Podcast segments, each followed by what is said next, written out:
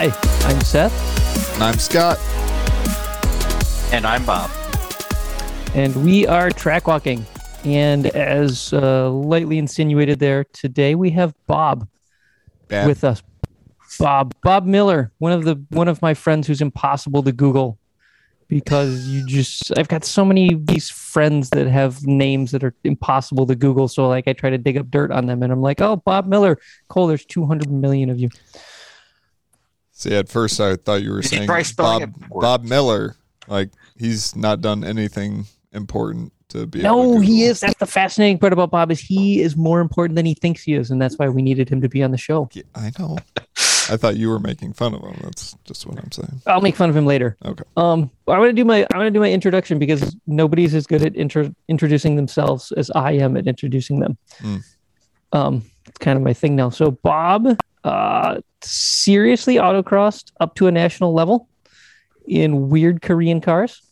Yes. He, um, uh, I don't know if we'll get to it. He built a sort of built a dumb truck that he thought he was going to autocross to, which is completely idiotic.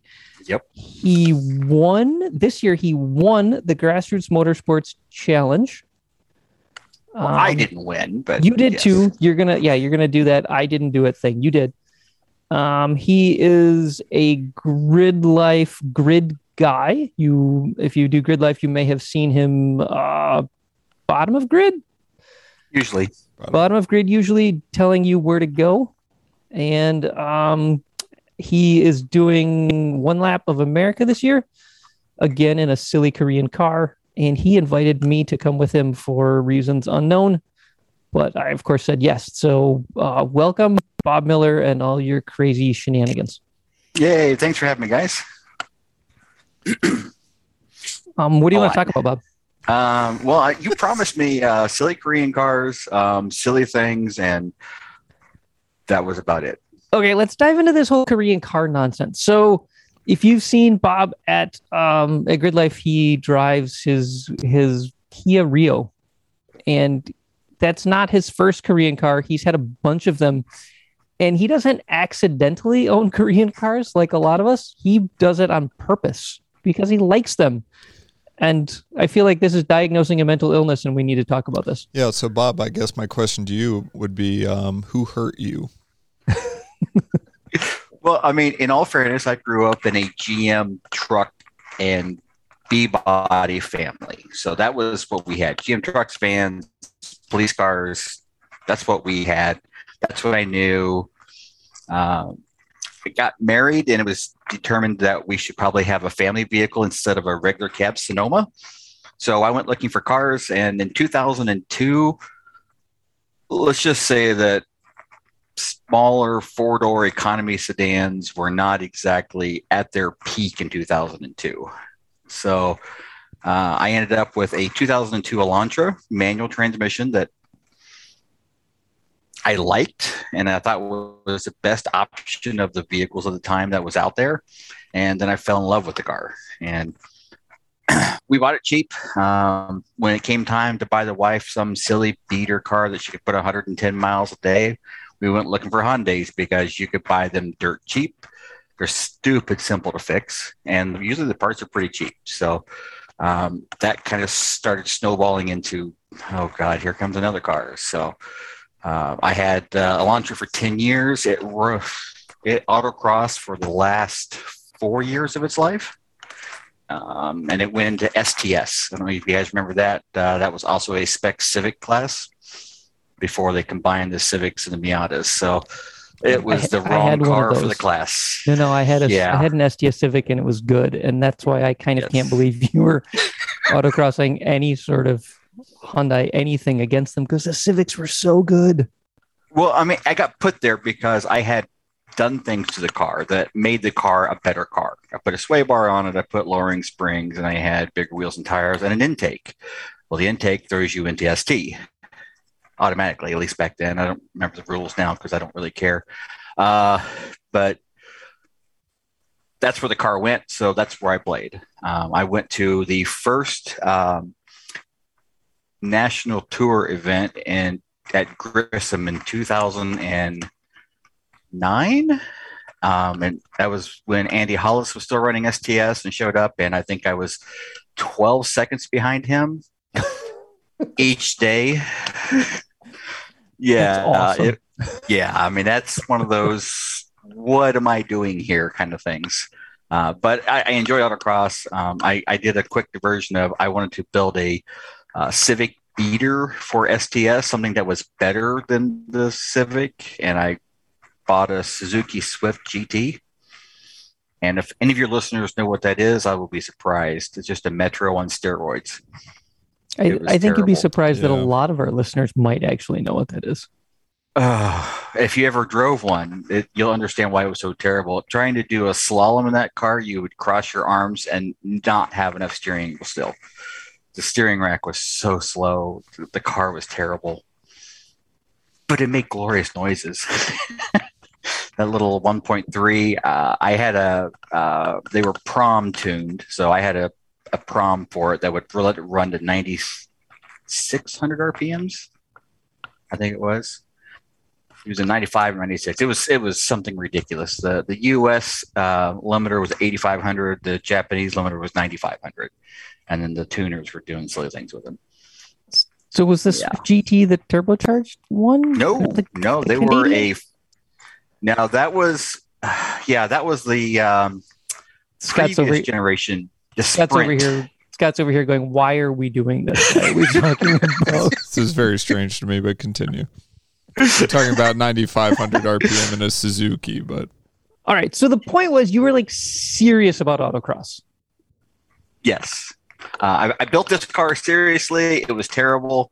Um, I realized I needed to, to not do serious autocross things, and I sold it and bought an 88 C4 Corvette because obviously we've determined that I hate myself um, and I Yeah. buy terrible cars. Yeah. Um, that car was one that hated me. Uh, it, I rebuilt the suspension, I rebuilt uh, the engine. Um, I upgraded the engine because I'm stupid. The, the fantastic thing was uh, the person that I sold it to um, put that car on a dyno, and it did not make any less than 320 foot pounds of torque at the rear wheels anywhere in the rev range. And I think it peaked at like 370 foot pounds of torque at the rear wheels. It, it was one of those kind of engines you could just throw it in a gear and just smash the gas, and you're going places. Usually sideways or facing the wrong direction. But that was still fun. uh, so yeah, I got out of that one. Um, that was where we found the rust issues um, on my poor old Elantra that was now by this point 10 years old. Uh, being in the Midwest, things rust and well, yeah. So it's time to replace it. Uh, I was getting ready to go do my first solo nationals in 2012 that year. Um, Brian Harmer uh, had a seat in his Corolla still that year. And uh, that was the first year of STF, which was kind of a, a new class for the oddball cars that had no place to go. Um, It was at the time the slowest class in SCCA autocross. it, it was. We had a PAX of 798. It was glorious. Um, what's, More numbers yeah, that so mean I- nothing to Scott. I was about to say, what, what, what, what is that? 798. It's, Oh, it's, think of it as a PAX is just a correction factor. It means Yes. nothing. It's all lies and silliness. Um, yeah, it- Okay. it's it's made up numbers and they don't really mean anything to anybody. Okay. Uh, but no, it was it was a fun class though. While while it existed, uh, there were a lot of fun cars in that. I so while I was at Solo Nationals, um, I was actually on the phone with a GM dealership in Troy, Ohio, trying to work a deal on a 2012 Kia Forte SX, which was their top level. I always called it the big block car because it was a 2.4 six speed manual car. And that car was a hoot. That's the one I wish I'd not let go. Did Andy Hollis beat But you I- at STF at nationals that year too? Yes.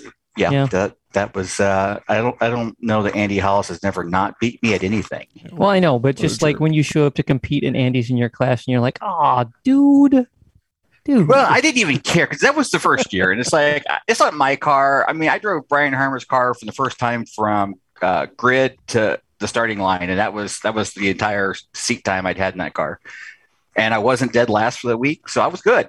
So Good. that became my my motto for a long time is don't be last and I'll be fine.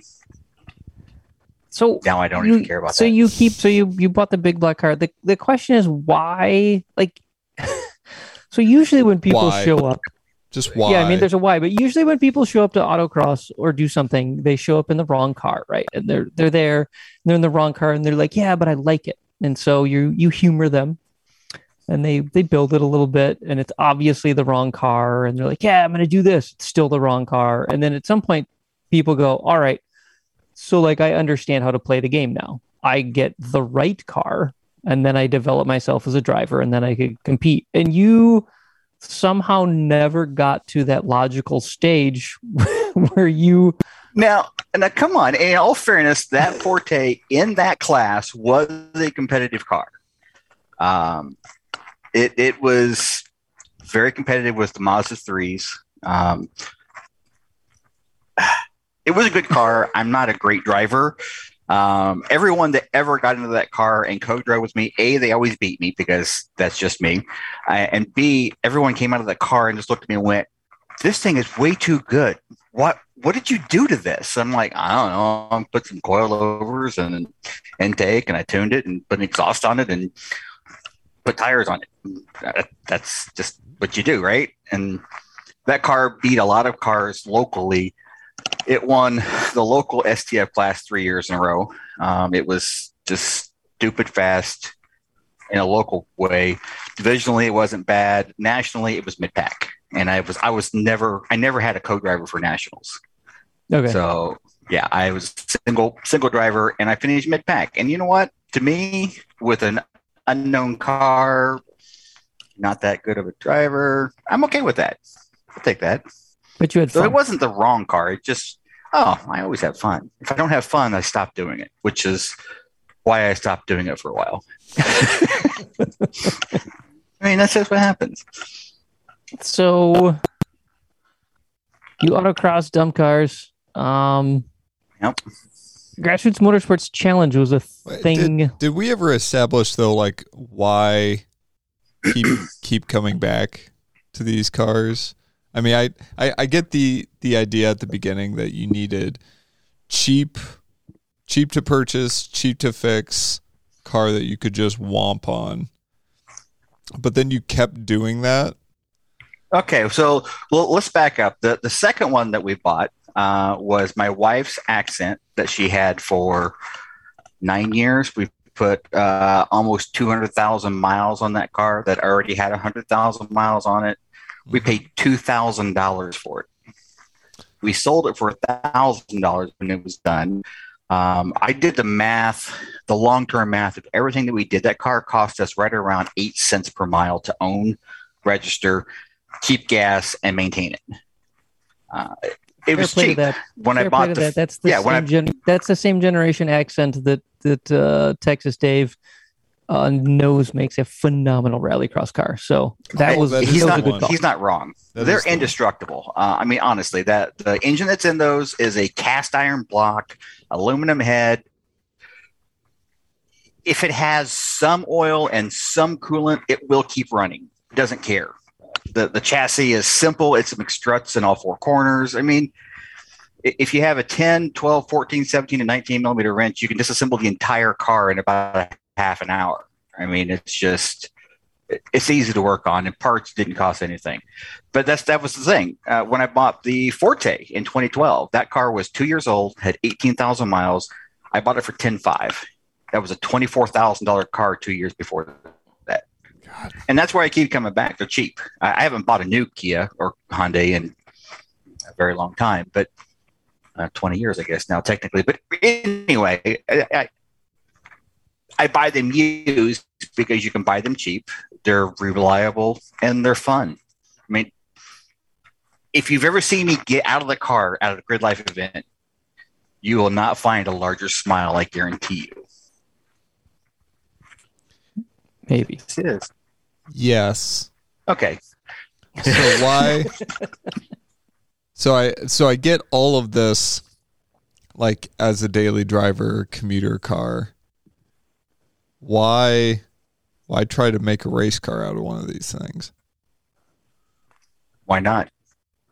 How many do you see? I mean, that's fair. and uh, that's part of part of it for me is I'm doing something different. It's it's not the same thing everybody else is doing. okay. It's the reason why I, I've refused to buy a Civic to run STS. I, I could have bought my father-in-law's 1990 Civic hatch. It was a, a DX, but you, you could do all the things to make it a, uh, an SI to, to be competitive. It wasn't that hard. I could have gotten it for a couple hundred bucks. Not a big deal. I wasn't going to go that route. I'm, I'm just, I don't do things the easy way. That's fair. I don't know how. That's fair. And I kind of don't want to. it's fun this way. I mean, people come up and ask, what the heck? Why are you doing this? Just like you're asking me right now. It's like, oh, why not? Yeah, I mean, I wasn't sure. You know, I I know you've talked about the the double A arms and uh, the fact that some of the motors are actually pretty good and you know set up and blah blah blah. So I I wasn't sure if it was just because you wanted to be weird or if the weirdness like had a purpose behind it. Well, I mean, when you look at the numbers for that Rio compared to like the Fit, I mean, it's got four wheel disc brakes and they're freaking huge um, for the car. The 11 inch rotors um, in the front, 10 and a half inch rotors in the back for a car that weighs 2,400 pounds. I ran street pads all this past year on track. Everyone told me that Blackhawk was just going to kill me, and the car just laughed. It didn't care. Um, it, has got a decent suspension. Uh, it's got the same struts and a torsion beam in the back, like the Civic or the Fits do. it's got power, way too much power for the class technically. Um, it, it's hindered by gearing. The second gear on or third gear on that car you shift into second or into third gear right at 58 miles an hour and you don't shift to fourth until 94 yeah it's uh, it's uh it's a little painful uh, i would uh, at Road America i'd come out of the carousel uh, about five mile an hour slower than the civics but i'm coming out right at right at the, the bottom of third and i had to i could just mat the throttle wait shift at the kink um, and then i'm barreling down on the fits by the time we come to Canada Corner. I, I could catch them, but I it takes me some distance to catch them. So I, big tracks are fun. Smaller tracks, not so much. Yeah. Oh, and then I still choose the wrong tire because I'm running the 615s and not the 660s that are the magic sauce. Because, yeah, Yeah, yeah, they're slower, but they're cheaper. They last longer, and they. I still think for driver development, man, get on the crappiest tires that you can and Amen. learn about it. well, they're not crappy. They're decent tires. They're not the top tier, but they're they're good No, tires. they And I used can't to get a whole season out of them. I mean, come on. Yeah, the 615s cheap. used to be the one of the big boys, but things have things have gotten weird. Six months passed, and somebody else came out with something better. So, yeah, the tire wars on street tires have gotten kind of silly. Yeah. So have we have we answered this yet, Scott, or like a review? I'll I'll, I'll rest I'll rest Are my you case. satisfied I'll with rest the my case for now. No, there's there's no good final answer to why Bob does this, but um, but at some I think point, yes, yes is the answer. there you go. It's Just yes. Anybody at Grid Life should ask Bob about uh, Hyundai's and Kias and just see what he says. It's weird. Um, so at some point, you also decided you wanted to do the Grassroots Motorsports Challenge and get into that community and all of that nonsense. What what's and then this year you were on a team that won and Yes. walk us through that. Like, how do you, Bob Miller, have like you won the Grassroots Motorsports Challenge? That's a big That's- deal. I, that hasn't sunk in. I don't think that's ever going to sink in for me. I think it'll take me getting the magazine with us in there saying we won before I'll actually believe it. Uh, you know, I watch. I've read the magazine for a very long time, and I watched the the results, and it's like that looks kind of cool. Uh, 2019. I don't know if it was your idea or somebody else's idea for the gastropod class That was me. was daily driver registered had to be registered um, and on what 340 plus treadwear tires Yep. i think something like that it, it, and Is that yeah, an so, but, is so, that an ECS? ECS and up? no, Uh, actually above that, I believe. yeah, crappier than that. Oh wow. Yeah. Nice. the whole the whole Yeah. idea so so what happened was i've gone i've never built a car for the grassroots motorsports challenge but i've gone a couple times. And there's always a group of people that show up. And the the cars are definitely not pointy end cars. And this is the car hobby. So no offense to anyone half of them are kind of awkward and standing around and and not talking to people and blah blah blah. And so i was like dude if we're all going to stand here and be weird we might as well have a class where we can all stand here and be weird together. And so I sort of came up with the idea that we would we would have this class that had a rule structure that sort of forced everybody into a weird box together. Um, and so they had to be street cars and they had to have like 340 treadwear tires on it. And then we were just gonna like hang out and play with each other and eat tacos and it was gonna be fantastic. And I think it worked really, really well. Um, the main failure point was me breaking my collarbone like four days before the event. Yeah. Um, and during the event, I was right. laying on the couch just high as balls uh, with a titanium plate in my shoulder. Um, but everything else worked great. Yeah, it was it was a hoot. I mean, all the people that showed up. I mean, all kinds of just strange and weird cars. Uh, there was uh, three of us that came down from Indy. Um, two of them traveled uh, the day before together, and I caught them that following morning south of Atlanta, and we we rolled in together. So you know, it was kind of a fun fun thing to do. We drove uh our two thousand dollar challenge cars down to the challenge, and we drove them all home. Um, and, and of course, me being me, it had to be Korean because I don't know that there's ever been a Hyundai. There's been Kias before, but I'm not sure there's been a Hyundai up to that point.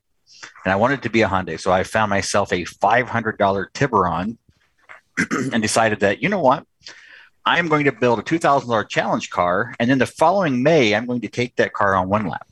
I've I've driven that car. You've driven, you've spent quite a few miles in that car. Yeah. It wasn't a terrible car. No, it wasn't. It It wasn't a great car, but it wasn't a terrible car. it was fine. Uh, Yeah. So decided this is what I'm going to do, and we did that. I bought some Westlake tires, which I believe Seth got me sold on. Love Man, the those- West Lakes.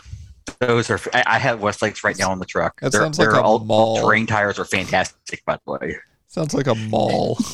they're, they're these phenomenal. You just buy them. I buy them on Amazon. Um, Yeah. they're these Yep. phenomenally semi crappy tires that are super cheap and they have the best breakaway characteristics. Mm-hmm. So they the- have, so They're, they're always breaking away. That's the thing. You always know that they're always going to slip. yeah, But I mean, so what for what size how much money are we talking? so my 225 45 17s cost me $56 a piece. Jesus Christ. they're so the awesome. two 45 70 17 AT truck tires that we put on the, our, her truck last year were $76 a piece. God. I think I and- was paying like $41 a piece for Miata size tires. Yeah, that sounds about right. um and they're so good like you would you i when i had the my crappy miata you'd go out of the neighborhood and you'd be drifting corners at like 11 and it was the most perfect controlled not at all dangerous stuff you could ever do they were the best tires in the world Uh, except in snow. Let me tell you, even with a front wheel drive car and an LSD, they're absolutely terrible in snow. not relevant to me at all bob Yeah, just shut up. Anyway, uh, Yeah, they're just they're just plastic at that point. Like they they're not even Yeah, trying. They're they round. get, they get so hard. I don't think you could. I, I and I think this is a, actually a feature with those was they get so hard they become run flats. Uh, nothing can penetrate them at that Nice. point because they become steel. That would so be yeah, they're they're fine. puncture resistant. But yeah, yeah. So anyway, so we we did this whole gastropod thing. Um, 2019, uh, 2020 happened. Everybody knows what happened with 2020. We're going to not talk about that. Um, so the car was ready for one lap, and then one lap didn't happen. Um, so then I started tinkering and screwed some things up and broke a few things, and then decided that uh, you, Scott, needed somebody to tow your Miata down to It's very generous Uh, of you. to, to NOLA. And I'm like, you know what? That sounds like a good time. Why don't you just drive my Tiburon? That way I can go play with it down there too. And we did that. That was fun. Uh, the car went down to NOLA. We put it on track quite a few times at NOLA, which was an absolute hoot. Uh, then you guys great- drove it home. That's a great track. That is a great track. I, I, I wanted to drive that track after the 2018 one lap, and I was sitting watching uh, from the stands Yep. at the final turn to the main straight and watching watching all of the HHRs trying to touch the wall with their mirrors. Yep. That was fantastic. Yep. I think that that was the thing that sold me that I have to come back to one lap and, and do the track thing because 2018 for me, I just did the transit driving. Um, Tim did let me do the skid pads and autocross because I supposedly have these autocross skills that I don't have, but whatever. Yeah, yeah, you know, so I that was was fun. I was going to ask how'd the autocross go, Bob? What was it? I coined away my best run. Oh, did you? I didn't remember. Yeah.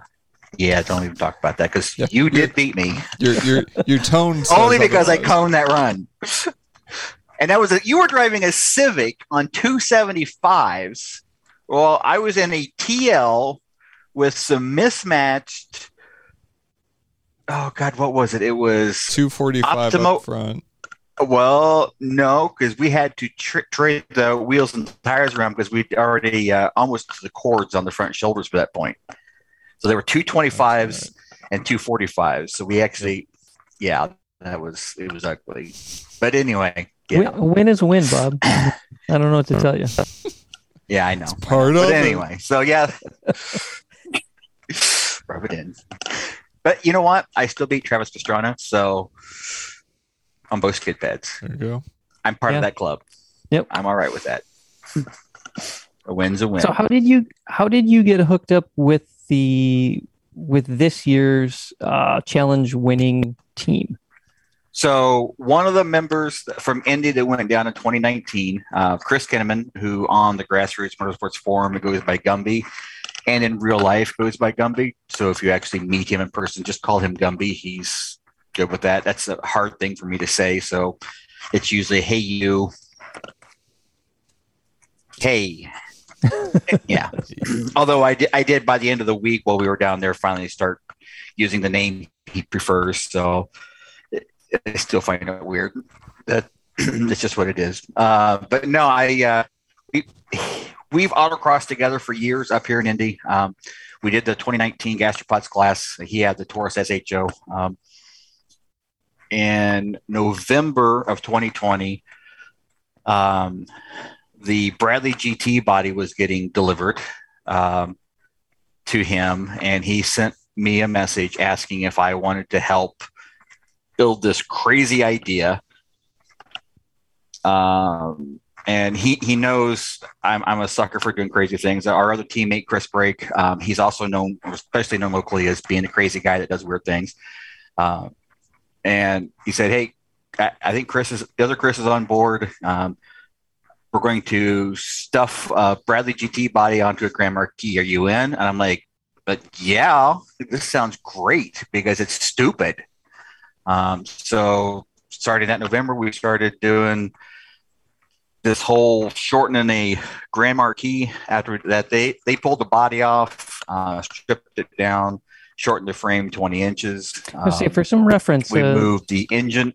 The the Bradley GT is a is a kit car body that's meant to fit on a Volkswagen Volkswagen Beetle, Beetle chassis. chassis.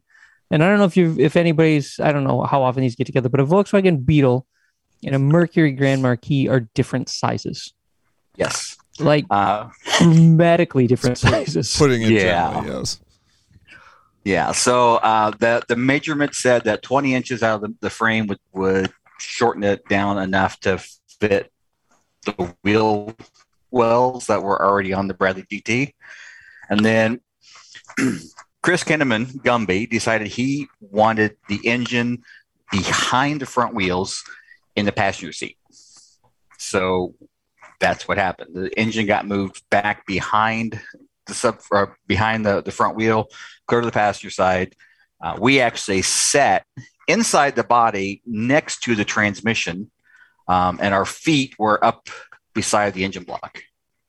Uh, so it was very small confines for our feet, but we uh, left it with the automatic and and the the all 210 horsepower two valve four six that came in it. Um, but Gumby is a fantastic fabricator. He actually builds race cars for a living, um, sprint type dirt circle track cars uh, here locally. So the cage in it was rated for a 10 second pass. Um, him and the other Chris, they did all of the fabrication as far as and the figuring out on how to do the rear suspension.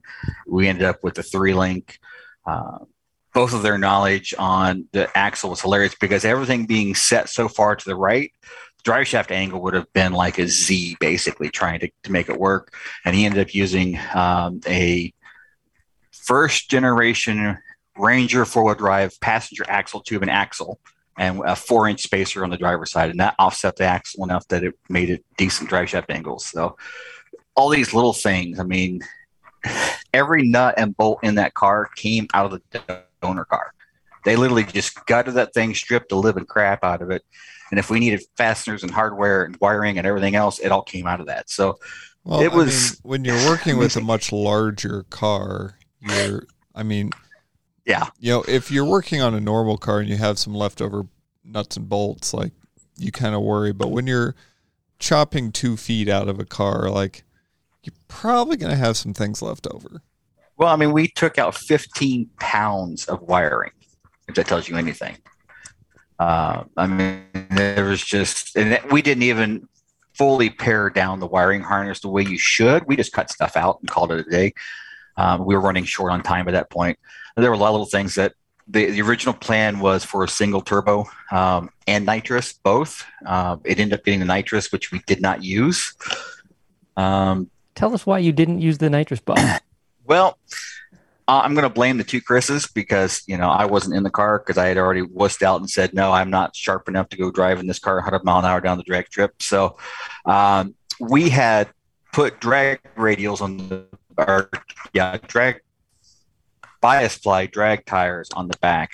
Left the Hoosier A7 radials up front with the uh, 3 8 toe out for autocross um, I watched a couple of the videos when they let off the gas. The nose of that car went everywhere because yes, you know, Hoosier A7s are, are they're pretty sticky, you know. Um, yes, and the direct strip's kind of sticky too, and and when you, you got the tires pointing different directions, they, they kind of fight each other a little bit. And uh, apparently, at a hundred, uh, you know, ish miles an hour, that feels kind of sketchy with the wall three feet beside you. So uh, they made a what was it a 12, 12 second pass? I don't or twelve ninety nine something like that. Oh, 13 flat. That's what 13 flat at 100 mile an hour. We made that pass. That cinched the guaranteed win for the the, the dynamic, dynamic side of things and called it a day. The, the car had probably an 11 second pass in it with a nitrous because we had about another 80 horse to, to dial into it and we just couldn't make ourselves do. We made they they each made one pass, and both of them said, "Nope, that's it." Which is, if you know those two guys the way that I do, that's. I have never seen Chris Break in my entire life back away from a challenge quite like that. Um, that's where I knew it was definitely sketchy. I mean, we could have uh, we could have taken the toe out of it, probably put some more air in their front tires, et cetera, and, and made it better. But we didn't need to, and we had already been fighting all day with that car.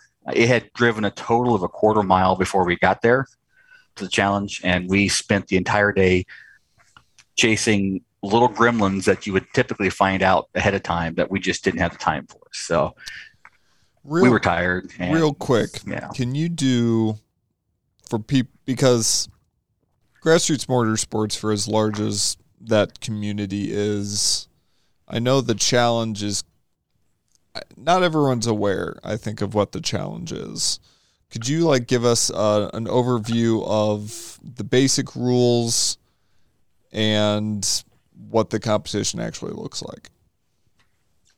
So the basic rules are you have a two thousand dollar budget um, to purchase, build, and prep a car. Um, things like safety equipment, um, brakes, those kinds of things, things that keep you from killing yourself or others around you are, are typically exempt. Um, but everything else has to go into a budget. Uh, if you you know buy a package of zip ties, you have to budget for the package of zip ties. Uh, all those little things. Uh, you can recoup up to half of your budget. So I guess technically you would almost have three thousand dollars if you sold enough stuff off the, the donor you started with to use. But two thousand dollars is is the that magic number they're working with. And the purpose is to build a car that can autocross, run the drag strip, and then do a concours auto show the following day. Um, so it's basically like a triathlon of automotive-ness. And the, the car that does the best of all the, the, the events wins the overall. Um, there's you know the two sides. You've got the autocross and drag strip, which is what they call the dynamic scores. You know, you're actively competing, and then you've got the concours event, uh, where you present for three minutes to the judges, um, and you know, they they judge the car like like they would for an uh, for a typical car show for you know innovation and presentation and blah blah blah. But it's a great community, and it's it's a fun event because it's so different. Uh, you see everything from nine second quarter mile cars to just actually, I think my favorite car this year was a Saturn SC2 from like 2002 with one of the old body kits and, and I mean, this car was honestly right out of freaking 2002, you know, Sport Compact magazine. You had the, the engine intake and a header on it, and you know all the things that you know we did to those cars yeah. at that era, and it was it was cool, you know. So, but you see all kinds of things. I mean, Camaros and Mustangs and an S10 with an Acura TL drivetrain in the bed. Uh, that was uh, the uh, Georgia. Um, oh, is it Georgia Seth, Tech's car? Yeah, thank you, Georgia Tech. That was their their their entry this year was a TL drivetrain in the bed of an S10, which was kind of cool. Didn't work very well this year, but it was still pretty cool. Um, uh, so yeah, I mean, so you you've got this challenge of you're working on a budget and you're trying to be fast, you're trying to look good, and you're trying to have fun, and that's kind of the overall of the the event. Um, it's fairly prestigious for cheapskates. Other notable winners have included uh, Adam Jubay, yep, um, who has sure. won the overall with one of his cars way back in the day. Um, so it's it's for people who who build super cheap cars. It's kind of a, a thing that's been around for a while. Yeah. I don't know how long it's been around, but I know that I've been watching it in the magazines for at least 15 years. So mm, uh, it started, they used to add a dollar a year to it. And I believe it started before it was $2,000. So it was like, it was like 1998 or something. So it's been around for a really long time. And I'm sure the magazine enjoys having the, you know, the fun pictures and cars and things. And uh, it was a 2019. Um, a certain domestic manufacturer provided a vehicle and a professional drag racer um, to the challenge. And uh, they made some passes and got obliterated by a $2,000 challenge car, which was absolutely hilarious. Um, to say we didn't really get to hear about it much. I think there's some promises made on that one, so I won't name names, but let's just say that it was it was hilarious. If you're gonna, so. if you're gonna look at one like actual paper magazine this year, um, pulling grabbing a the the issue of Grassroots Motorsports that's gonna have a weird looking black Bradley GT with colors on it, and, and that sounds like a weird description. Yeah, it sounds like a weird description. You'll know exactly what I mean. If you if you're going to a bookstore and you look at grassroots motorsports, you're like, that's a Bradley GT with colors. You grab that one.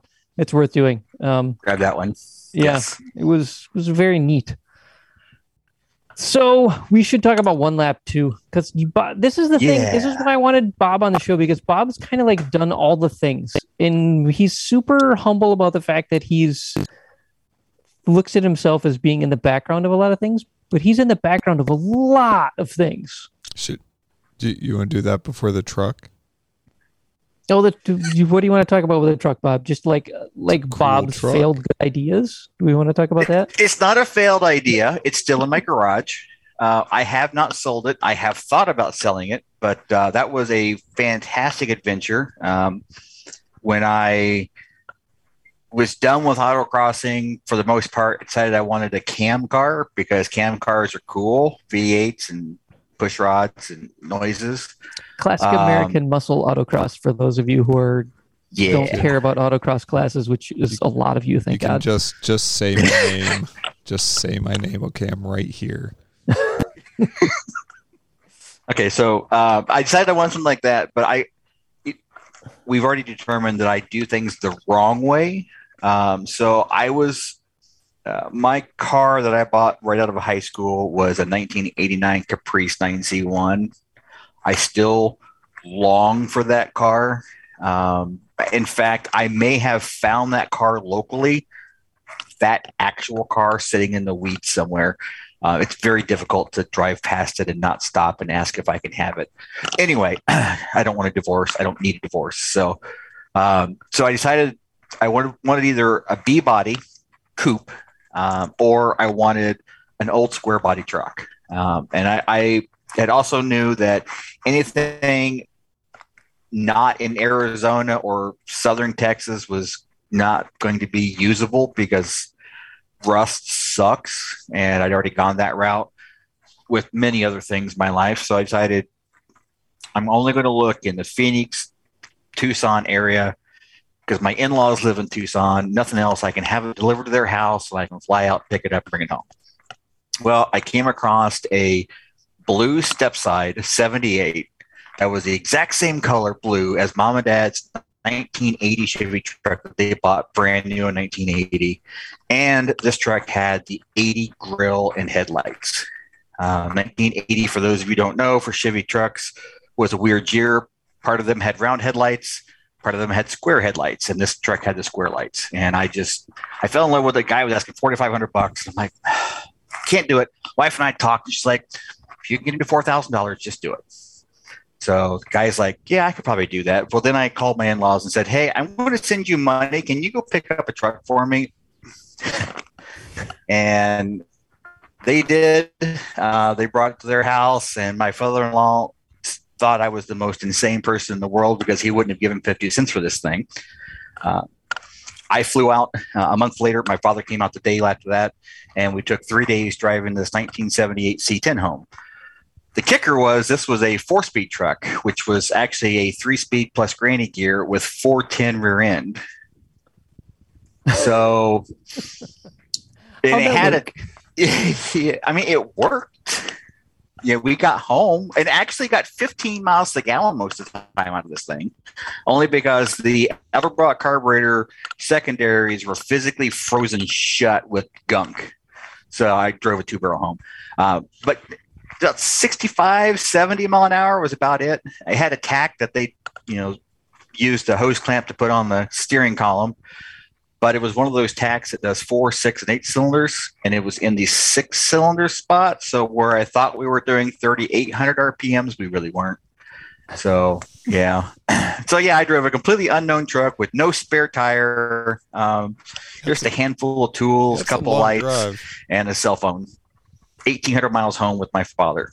Oh, and no seatbelts. The truck had no seatbelts in it. So I brought my harnesses that I had, bolted them in to make them kind of work.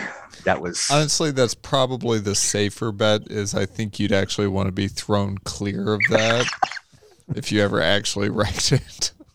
uh, well. The first night in the truck, we learned to not touch the dimmer switch because this had a, has a floor dimmer on it. You use your foot to, to make your bright lights come on and off.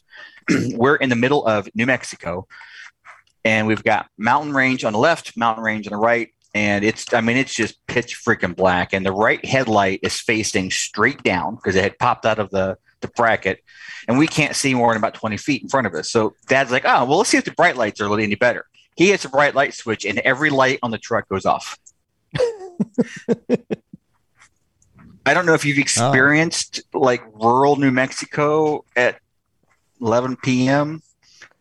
I heard it's dark. It's dark. You can't see. I hear the anything. stars are beautiful though. Oh, they are beautiful because I got a chance to actually look at them at that point. Uh, well, I hear my dad frantically with his foot on the floor trying to find that switch again. Uh, and as he clicked it back on, we, we didn't touch it. Come to find out, if you'd actually just hold your foot on the switch, it would have kept the bright lights on. But we didn't know that until I got home. We never touched that switch again, kind of a thing. Uh, but yeah, so we drove this truck all the way home. I had a good time, and uh, I've since um, my in-laws were just here, first time they've been back to our place in a couple years, and saw the truck, and it's like her dad said, "Hey, I know that truck." I'm like, "No, you don't, because there's really nothing left of this truck that you remember. There's a frame and a body, and everything else is new." So I've put a new engine in it. Um, I put a five-speed overdrive transmission in it. It's got disc brakes in the back and lowered it, bushings, and all kinds of stupid things because I'm stupid. Um, and I like to spend money. Just ask my wife. So there's the truck. Um, I still have it.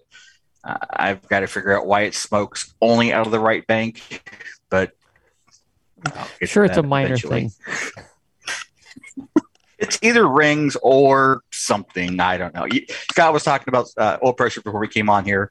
This thing has 80 pounds of oil pressure when it's cold. It's healthy. Yeah. So, so real quick, how is it to autocross that truck, Bob? It's it's hilarious.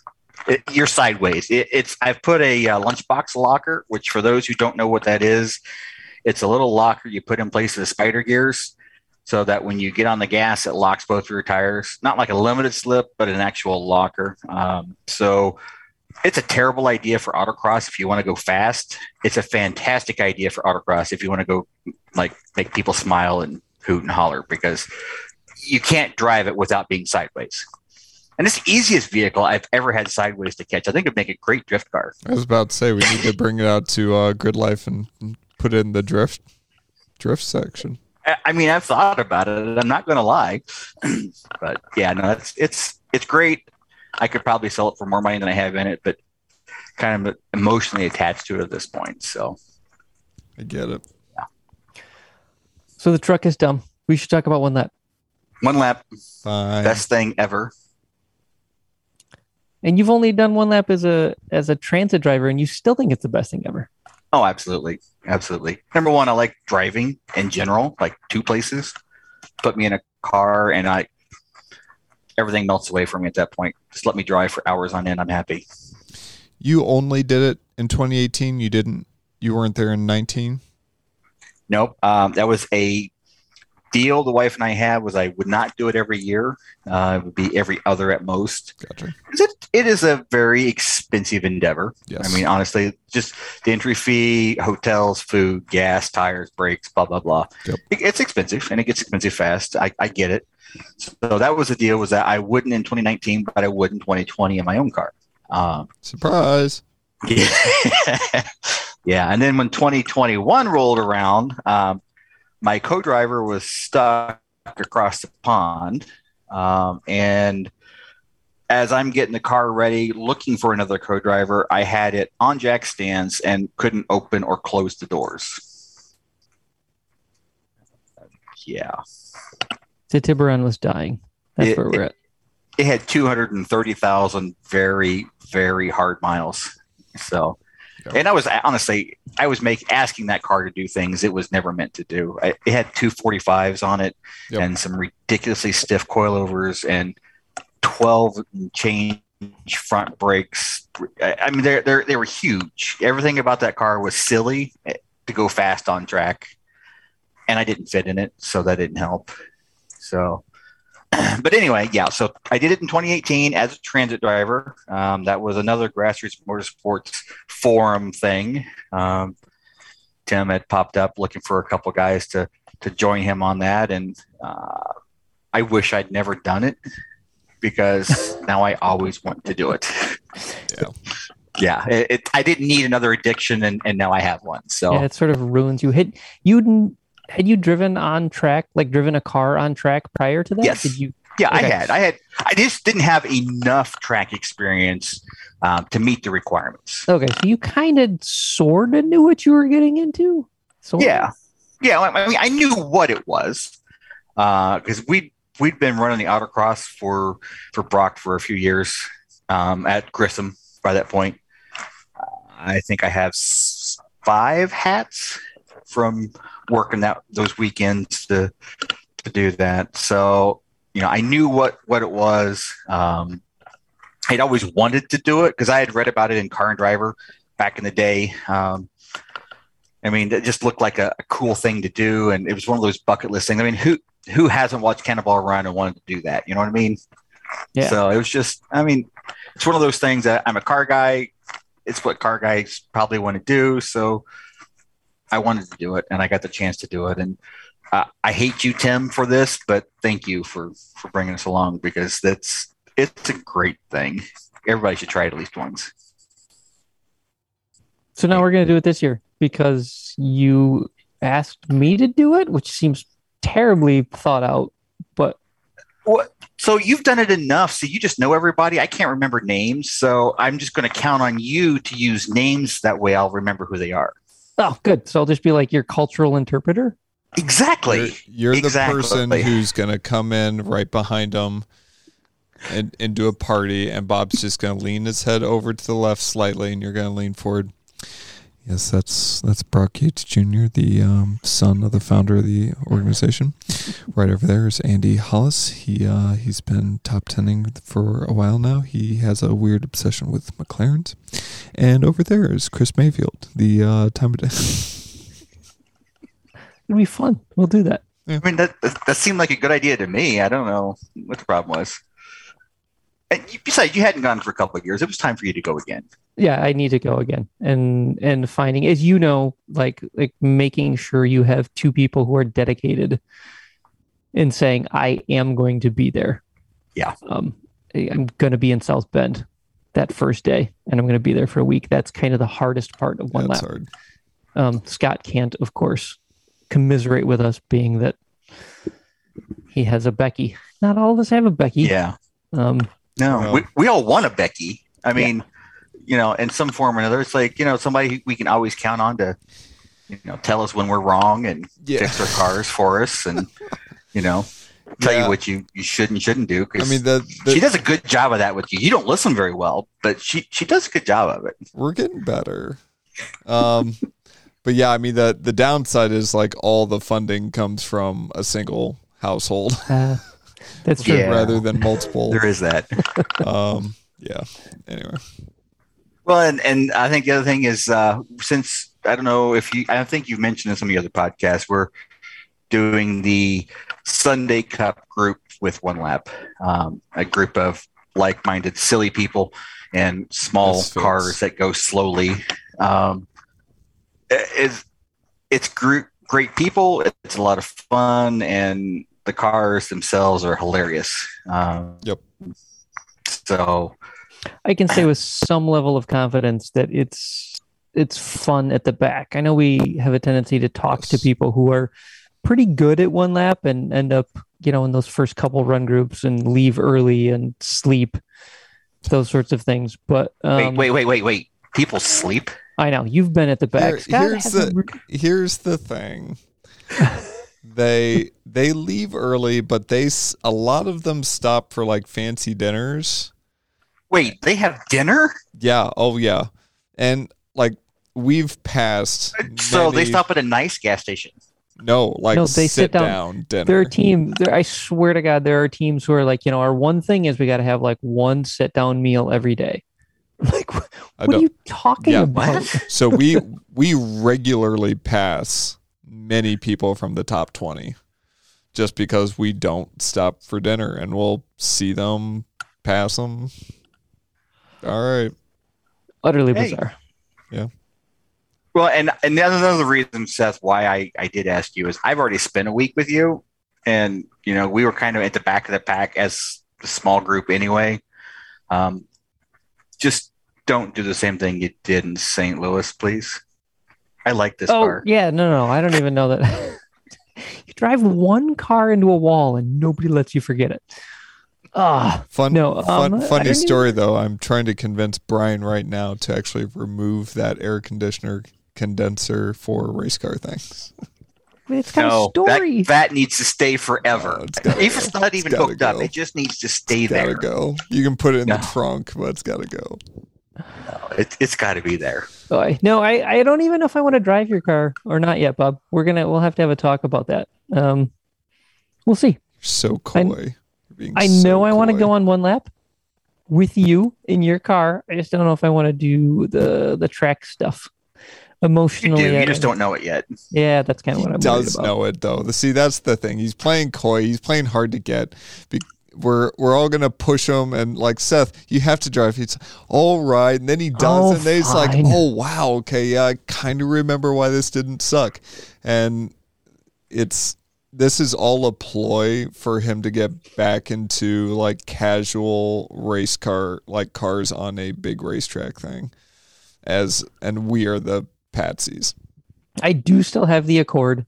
Um, you know, even though I'm not dailying, really dailying the Accord, I still have it. Yeah. I can't quite make myself Yes, get rid of it. you converted to the dark side. You have converted to the dark side.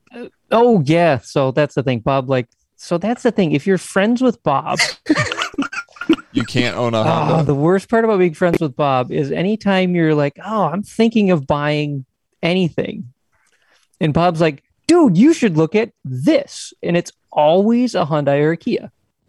And it's Not always a- always. Yes, it always is, and it's and it's always something you Yeah, you're right. haven't that because most of us and Scott, you can probably confirm this. Like like Hyundai's and Kias aren't really super high on our radar usually when we're thinking of cars to buy because nobody race cars them, and so Yeah, they're not just not things.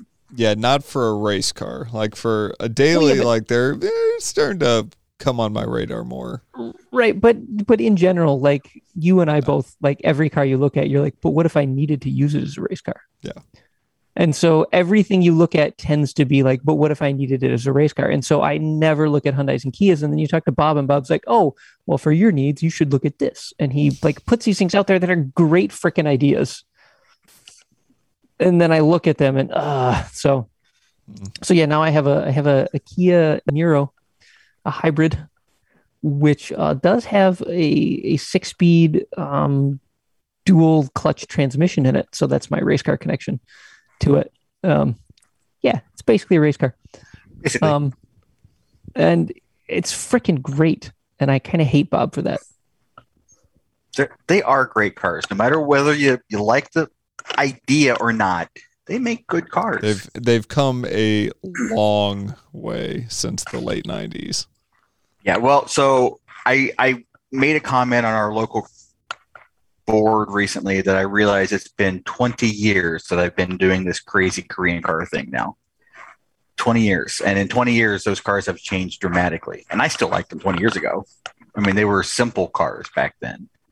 But the new stuff is fantastic. If I could convince the wife to let me go buy a brand new Elantra N, I would be at the dealership first thing tomorrow morning buying one. Yeah, I mean the the the Genesis line is like Gorgeous. Pretty legitimate luxury high end cars. I mean they're pretty good. And Yeah. the Veloster, what is it? The Veloster N? What's the super sexy Yep. blue one that's just a freaking rocket Yep, ship? flows Yep, around. the end. I Yeah. got right when those came out. Um, one of the local guys in Houston had one, and the things that they do are absurd. They sound phenomenal. yeah, they just like accelerate and stick, and it's like what the holy hell is going on? It's such a weird thing because they like it's the same as when you get in a Civic Type R or or any of the the new the new front wheel drive cars that really are able to use the the active diffs and all those other fancy things and they just kind of screech and grab and claw at the earth and suck asphalt underneath them and and if you come from old crappy front wheel drive cars if you do like Mazda 2s and fits you kind of go all right yeah so this is like this is what front wheel drive cars are capable of. And then you get in one of the modern ones and it's like holy christ i can't believe it's doing the things that it's doing. Yeah. um and weirdly like hyundai's right there with anybody who's doing those things. Um so yeah they're they're better than i say they're better than i want them to be because if they're that good i should pay attention to them and i really don't want to pay attention to something else so that's it's terrible Sounds like a Right. you problem to be honest. it is it is a me problem because then when I go by when I go by what are arguably lame cars like like my Niro. Like it's it's a hybrid and it gets 55 miles per gallon driving it around. And I'm like that old man who will tell you about how good his mileage is. I'm, I'm literally that guy now. It's a real Um, thing. Uh, yeah, but what I should do is I should buy like a Veloster N, which is freaking fast and awesome. Um, but uh, it's terrible. It's Bob's fault. It's all Bob's fault.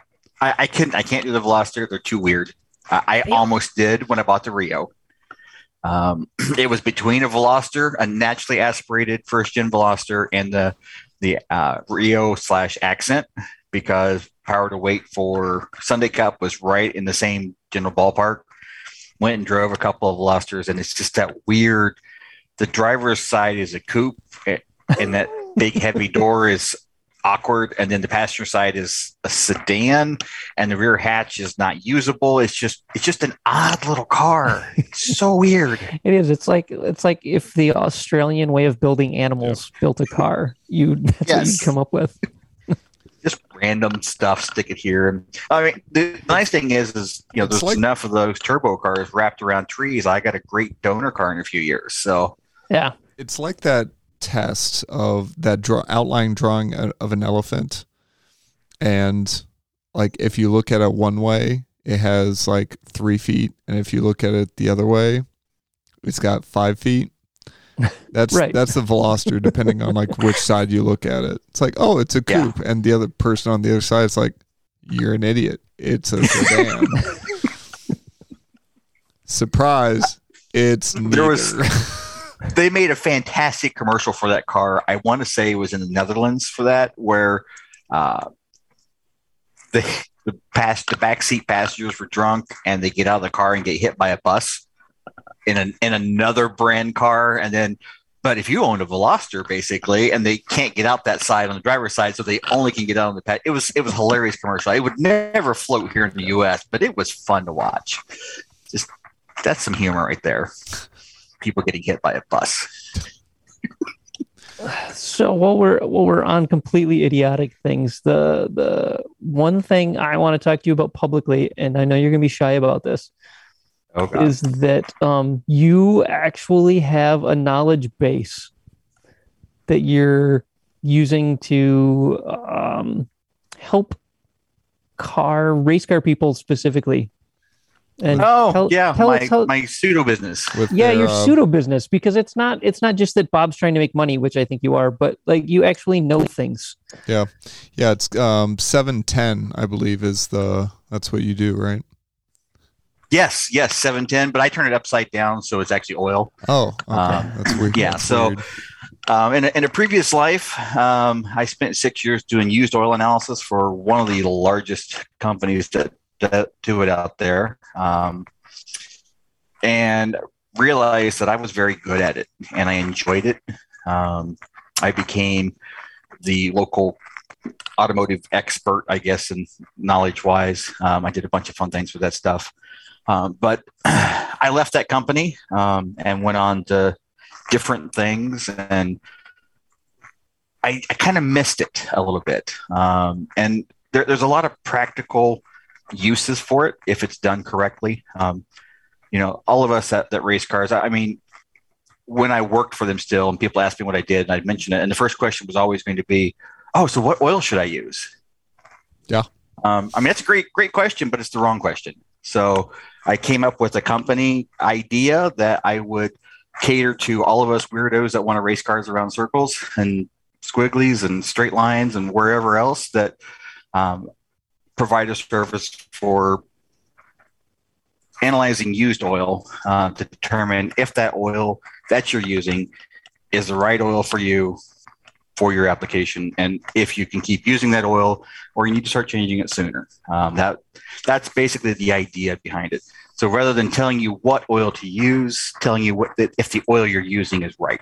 And i think that's a, a valuable idea. So i came up with the racers oil analysis resource as a company. Um, and i have done a couple but i haven't done that many yet. But uh, want to try to just help our fellow racers. I'm not going to get rich off of it. Uh, it's just something I enjoy doing.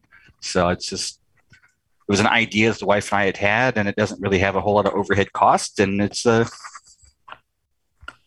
something I started. So It's- yeah, it's I finally went live last last month. So it's good to be able to use a knowledge base you have to help your friends rather than just know those things and not that's the Well, thing is you don't you don't really have an inability so the things that you know and i've talked to you about this you don't really have the ability to share until i send you an oil sample and as soon as i send you an oil sample you have the ability to to tell me a billion things um and you and I have played around with this before. I'm like, hey Bob, what should I do? And you're like, you're an idiot. You have to like I have to know what your what what oil stuff is going on first.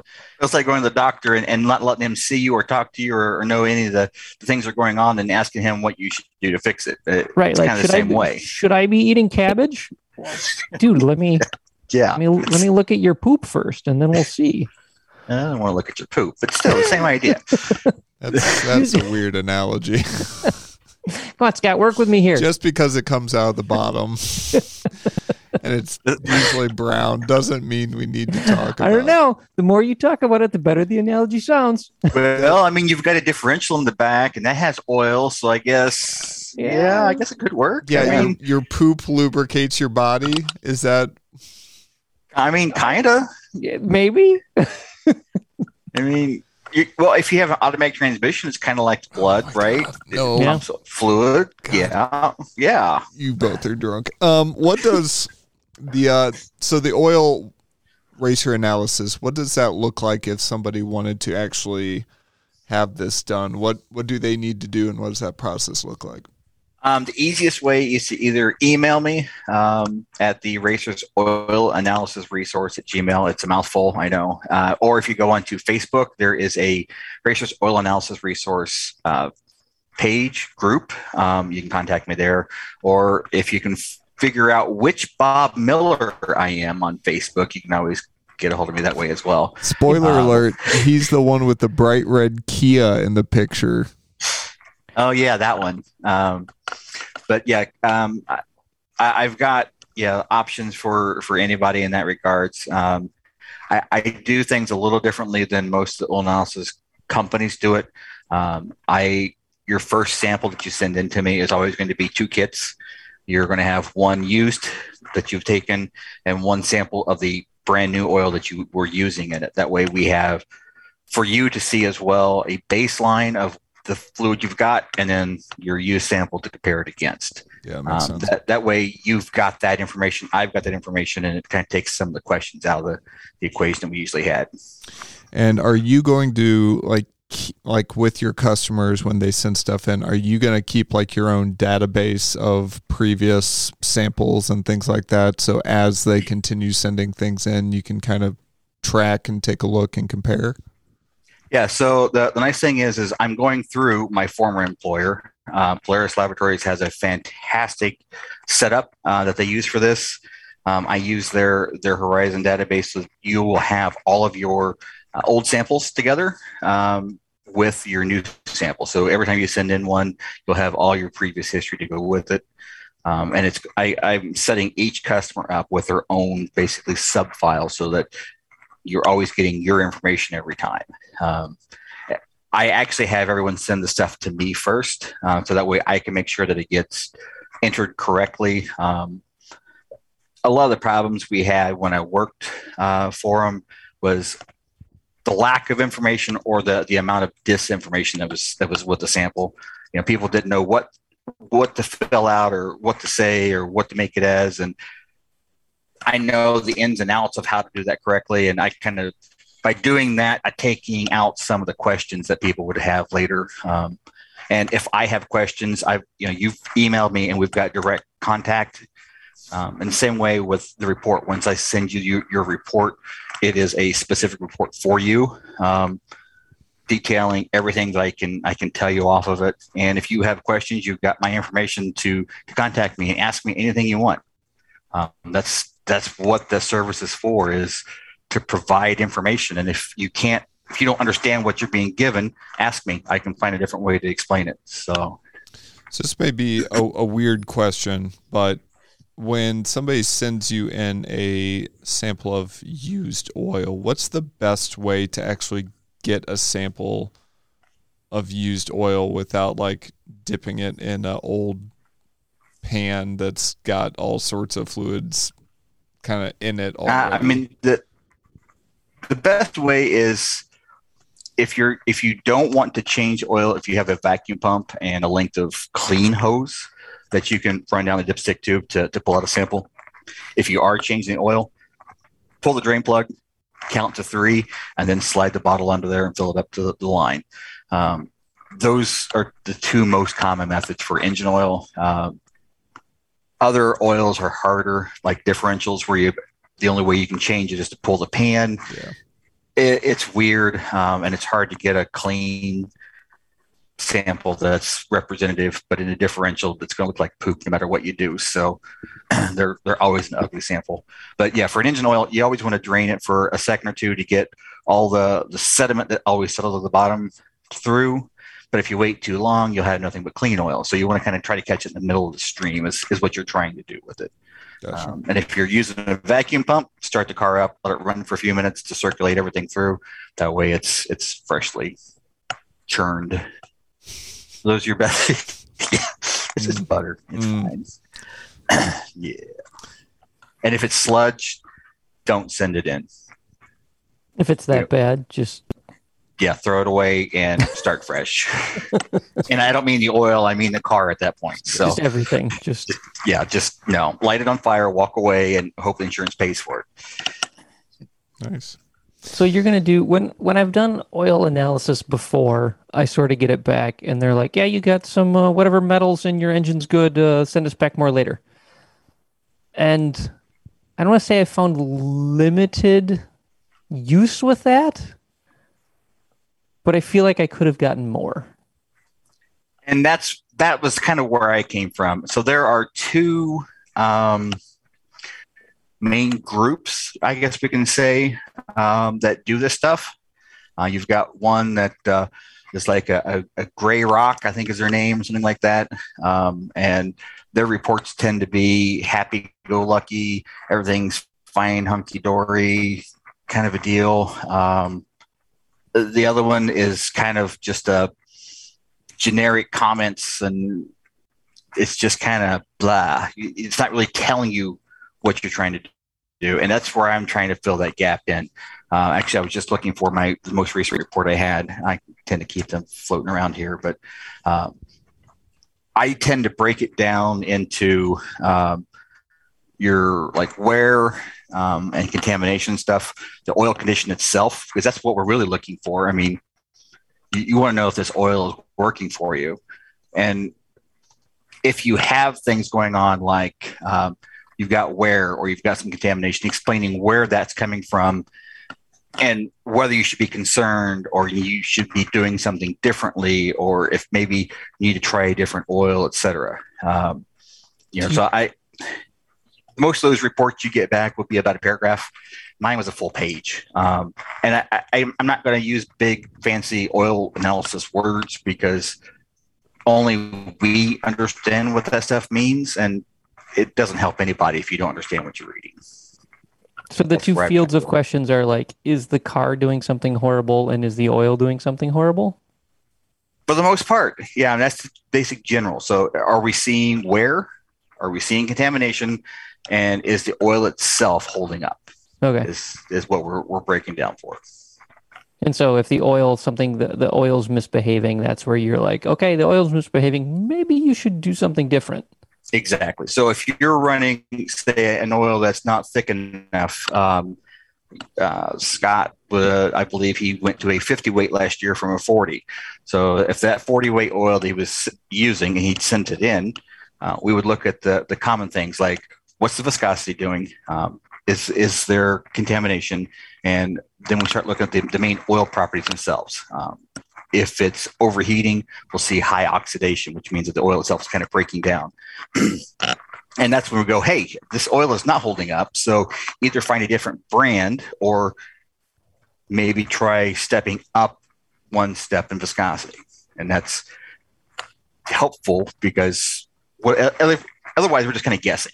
I mean, if you don't know what you need, and you don't know what it's doing, then you take the best guess you can and change it a lot. I mean, that's kind of always been the the go to is you know you just change it for every event and, and don't worry about it. But that can be kind of wasteful and it's costly if you're Well, can you- using ridiculously expensive if you think you need to run like Motul, you know, whatever five or six quarts of Motul for two track days and change it.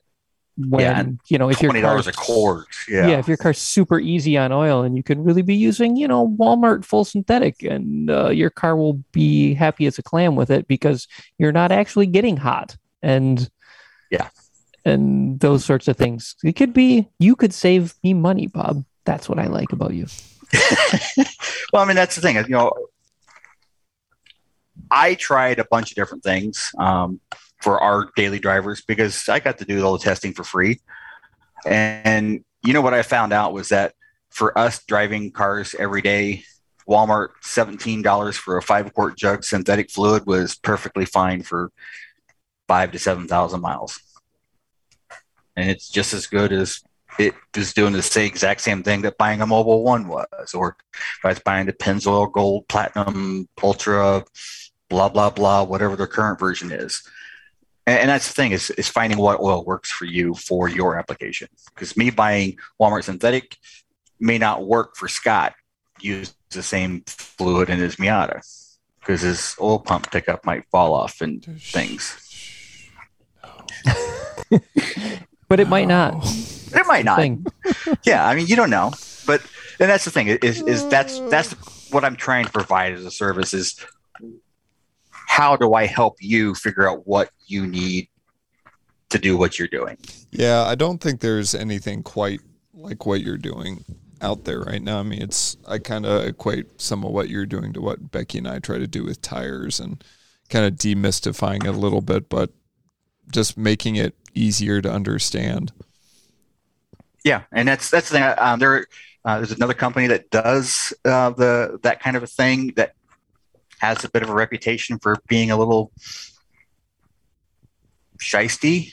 Um, and you know people don't necessarily trust what they get from that. And i understand that. And then you've got a company that everything's all good and hunky-dory. Well there's got to be something going on here you know and that's i just want to provide information and use that stuff stuck in my head for something other than annoying my wife. Fair. so Well, you told us where all the um, racer oil analysis stuff is. Where can people follow you and find out more about Bob Miller, the weird Korean car lover? i'm not really a big social media kind of guy um, Okay. That's fine. so interestingly enough um, Indiana. about they go to four- Indiana. yeah, f- about four weeks ago, I did have an Instagram account that got hacked. I have no idea why I had a total of 35 followers, which is hilarious, but whatever. Um, so yeah, I mean, I'm I'm on Facebook. I'm on the Track Midwest groups. I'm on all the the GridLife Sunday Cup things, uh, one lap, and uh, if you have questions, ask one of you two fine fellows. They can always direct you to me. So you got nothing better to do. So Yeah. well, we are. I'm gonna do it this time because I always forget. We are at Track Walking Podcast on Instagram and Facebook. Track Walking Chats is the Facebook group. Uh, feel free to stop by, say hi. Uh, you know, because we'll be around doing stuff, and we'll be back around next week. So for the three of us here, I'm Scott. I'm Seth. and I'm Bob. We'll talk to you next week.